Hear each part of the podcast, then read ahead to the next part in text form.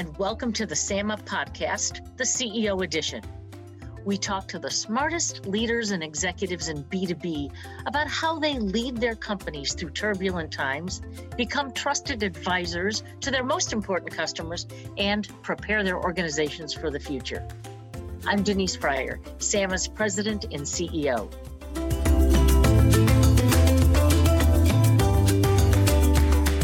Well, welcome back to the SAMA CEO podcast series. I'm happy to say that my guest today is Sharon Birkman, the chairman and CEO of Birkman International. And that's a behavioral and occupational assessment company that helps leaders achieve higher performance through better understanding of those interpersonal dynamics. Now, to say that her passion for the subject is in her DNA sounds like an exaggeration, but actually it isn't. That's because her father was Dr. Roger W. Birkman, a pioneer in the field of industrial organizational psychology. Now, Sharon's most recent book is called Creatures of Contact Why You Need More Than Just a Personality Test. And I can't wait to talk to her about the connection between personality and leadership ability, and specifically how it pertains to the strategic account leadership. So, Sharon, welcome to the SAMA podcast series. I am honored and delighted to be here today. So, let's go ahead and get started. Um, Sharon, tell us a little bit more about yourself and what you do, your experiences here. Well, as you mentioned, uh, my parents were the ones that created this instrument back in the late 1940s and early 1950s. Last Friday, we celebrated our 70th anniversary as a corporation, and uh, I actually had no plans to be part of Birkman because hmm. my plan was to work in the arts, and so all my training, my master's degree is actually in music. So, and uh, what happened is that when I was in my 40s and had was just about finished raising my three children, I started realizing that uh, my, my, my one and only sister out in California and I needed to be thinking about what happens when my parents are no longer on site. And we need to think about the future of this of this company and this assessment which we were so immersed in it. It always was something that was part of the dinner table conversation. It was really it was part of our dna and we cared deeply about it but neither one of us saw us being a ceo and then I started coming in daily just to learn more about the lay of the land and what questions to ask and how to think about helping my, my mom and dad come up with a good succession plan. And after a few years of that, I realized I really was loving it and, and, and just thriving in this whole new career.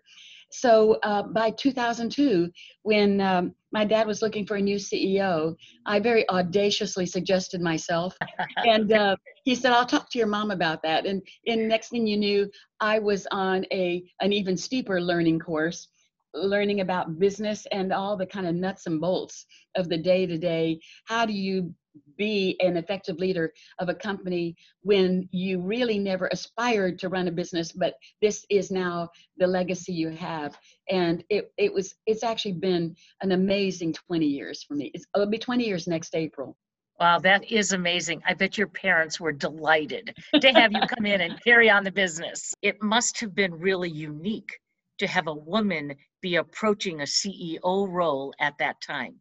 Well, I literally lived through the transition because when I was in middle school, uh, all the girls were taught sewing and cooking because that's what a future was going to be, you know, and uh, that it never dawned on me growing up that that a female would lead Birkman International, because at that time all the leaders were men in business. You know all the supreme court was nothing but men. You know it just never there were no women governors of states yet. But what what was amazing is that by the time uh, 2002 rolled around, there were now some women breaking that glass ceiling.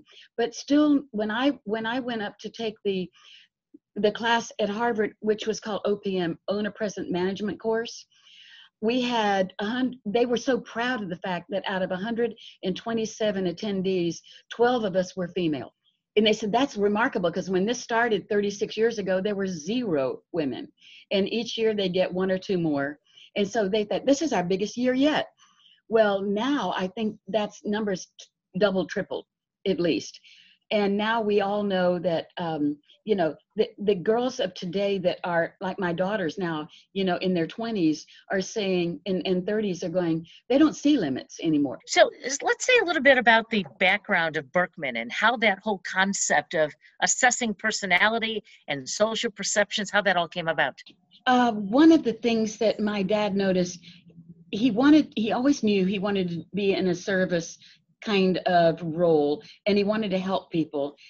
And when he was flying his missions during the Second World War as pilot of a B 17, he described how when the, the crew would come back from each of the missions and describe that it was a mandatory debrief they had, he started to notice how each man on his crew in these life and death situations would see or perceive the different events through their own lenses. And I think that actually started to plant the seeds of him realizing that how we see self and others is really a significant part of how we learn to get along with and communicate with other people.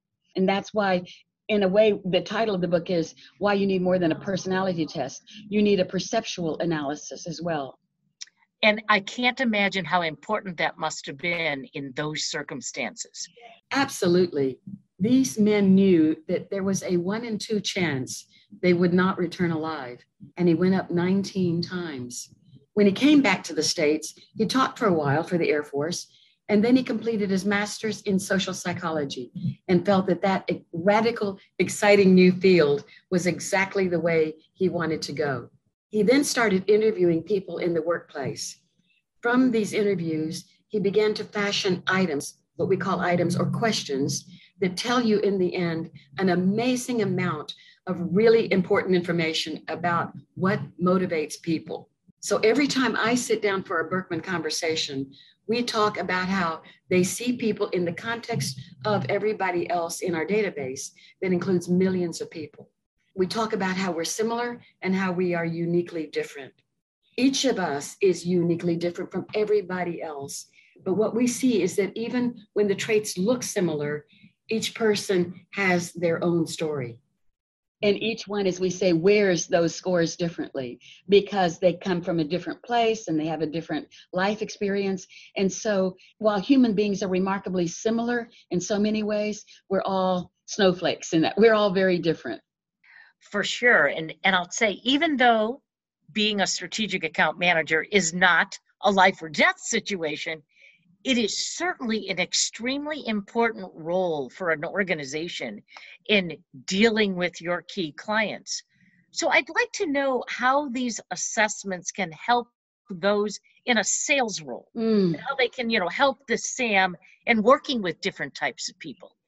I think that's critical we they may not be literally life and death like like mm-hmm. shooting down the planes but it can be the life or death of an account or uh, an opportunity to work with a major corporation that that may impact the future of the company they're working with so that said i think for anyone in a persuasive or sales role the intuitive ability to be more understanding of what that individual is looking for, what they need, is absolutely key. If you miss those cues, and if you don't really kind of have, a sense of how even the personalities are linked to many times to the job description or the industry, once you understand that, you have a much better opportunity to know what they're perceiving and what they need in terms of maintaining and indeed really growing and enhancing that relationship. You know, as I think about what Birkman may measure, and I'd like to, to talk about that a little bit, I'm mm-hmm. also thinking about even though you learn things about yourself, does it help you recognize in your clients different personality styles or traits or behaviors to help you sell better to them?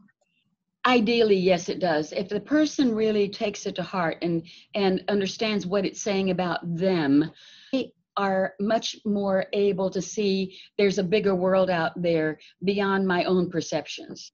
if that makes sense. So what we do is on each of our nine behavioral or interpersonal traits, we call them birkman components, we look at a spectrum of 1 to 99. And we also know that because people are indeed complex and, and fascinatingly complicated, we, we look at how the, the way I show up is positive, productive to get the job done, and I have underlying needs. You know, ideally, you would have your client fill in a Birkman questionnaire and then you'd have it all right there in front of you in colorful language in black and white. If that's not possible, I see in our own sales team when they're learning more about each other and themselves, they are far more capable of figuring out intuitively what they are probably hearing and seeing in clients, even if they don't have the luxury of those metrics in front of them. You know, and I imagine if you are approaching something in the wrong way, you could potentially lose that sale or lose that client. Oh, absolutely. Here's a case in point. We hired a, a new salesperson who'd worked in a completely different industry. And uh, his style was in, in Birkmanese, very, very red, very expeditious, just cut to the chase. No, don't mess around, you know, just straight to the issues. And what he didn't realize is that while that may have worked when he was in the military previously and then in his other industry, it didn't work in selling a product like ours, which is really all about, um, you know, the sort of if you will, the sort of touchy feely side of relationships and how teams can really understand and communicate more successfully, build better trust, have more clarity, uh, more psychological safety. All those things were brand new concepts to the salesperson. And now this, he was sales, he wasn't strategic account management. By contrast, our more seasoned young lady, she's had many years of experience in sales, and she was able to harness that from now she's in her fourth year at Birkman. I saw the difference in how quickly they could get the the account they were managing to feel comfortable and be on their side when they were factoring in these interpersonal aspects of the relationship. You know, I think that is so true. I see it in my personal life as well as my business life in really how to deal with different people and their different reactions. So I understand that your new book, Creatures of Contact, I, would like you to say more about what the book covers and and how we how you address the personality assessment there. Sure. I'm going to back up just a few years. My first book, I did it with a Wall Street Journal senior editor who's still in New York at the Wall Street Journal named Stephanie Capparell.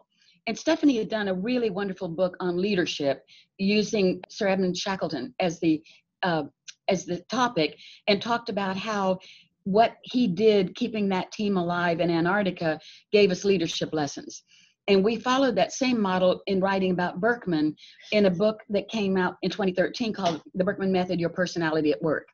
And this was an unabashed sales of the Birkman method itself. You know, it was success stories around how it could be applied in all these different ways. Uh, and then in 2016 we made some cosmetic changes and some and, and while the content was the same we changed some of our terminology and and i realized there was still another book i wanted to write just for myself and that was the, the creatures of contact why you need more than a personality test is really has a double meaning so one meaning is that we at birkman like my, my dad never really liked being called a personality test for two reasons. One, it's measuring more than just personality. It's measuring occupational interest and it's measuring underlying motivational needs that recharge us as well as our external how do we show up in personality. So there's that. But the other big reason that I called it that is that the Birkman metrics and the Birkman data only comes alive when a human being has a conversation about it with another human being. Now, this is a lot of what strategic account managers do. They have to really maintain that relationship in a powerful way. When a human sits down and connects the dots on a Birkman assessment, that's when it starts to really shine and come alive. But until then, it's just information on a piece of paper or on a digital screen. And in the book, I take it you go through some of these connections and the yes. importance of that connection. Well, actually, Denise, the book came out March the 10th, 2020. And I was with, done with Forbes, and they were very proud of the fact that they were going to put it up on the screen at Times Square. But by that time, New York had just gone into quarantine, so so it was a pretty quiet Times Square that day. But no, no problem. Really, it is a way to say that social human relationship connection is vital to our very survival. We cannot, as humans, live in isolation. It's the worst thing you can do to a human being is to throw them in solitary confinement. And yet, over this last year, many people felt like they were in a version of that. And so, what I say in the book is human social connection, especially the healthy kind, is what keeps us alive and thriving. And when that's missing, it's it, they, they, were saying loneliness is like uh, smoking 15 packs a day of cigarettes. It's that mm-hmm. detrimental to your health. And so yes. I think you know what what it's it the premise is that social connection is important, and the secondary part of that is that being able to understand that more fully with an assessment or an instrument like the Birkman can be a one way to deepen those relationships and make them more trusting and more effective. I, I have to admit, I think we have all learned how important a human connection was. Yes. If they didn't believe it before, they cer- we all certainly understand it now. Right. I uh, wrote that book in 2019, by the way. So yeah, well, so you wrote the book in 2019. Then we had the pandemic. Would there be anything different now that you would write or say in the book post pandemic? For me personally, it was it was a kind of head spinning feeling of being upside down for a bit. We had hybrid uh, certification training for people learning to do and and be Birkman professionals, and it consisted of uh, eight hours online and then three days in person, uh, doing exercises as a group. We had been thinking for years that it had definitely mandated that in-person time, but during COVID there was no choice. We had to go virtual. I was amazed. It was it was difficult for me initially to accept that because I missed the, the the fact that I would get to meet people in person when they would come to the office or I'd fly to wherever they were going to be. So, You know, I have to confess it was not an easy pivot, but we also learned that when when the situation demands it, it is doable and so I think what we're now living in this new hybrid world where uh, where when you get to be with people, it's now a luxury instead of an, an ordinary daily kind of event uh, and, and it, it probably takes on even a greater importance than before. And technology gives us the opportunity, like our science team, they were they were coming in on the screen from New Zealand and Europe and South America, and and I thought, wow, this is amazing. We have now in our world the opportunity to to really leverage both of those in the most incredible way. It's so true, Sharon. It really is the good side of what happened is all these other resources and skills you can bring to the table. Exactly. And so I think now if, if a strategic account manager has the opportunity to actually fly somewhere and meet them in person, it's a very special, very valuable thing. Before it was like, okay, well, that's what you do. and now it's, you know, we, when we know that Zoom is the option, it's convenient and maybe you can get more connection more regularly but if you do get to meet in person it is so special. As we close out here i think we probably now all get the importance of a human mm. connection. How might you apply that specifically to sales?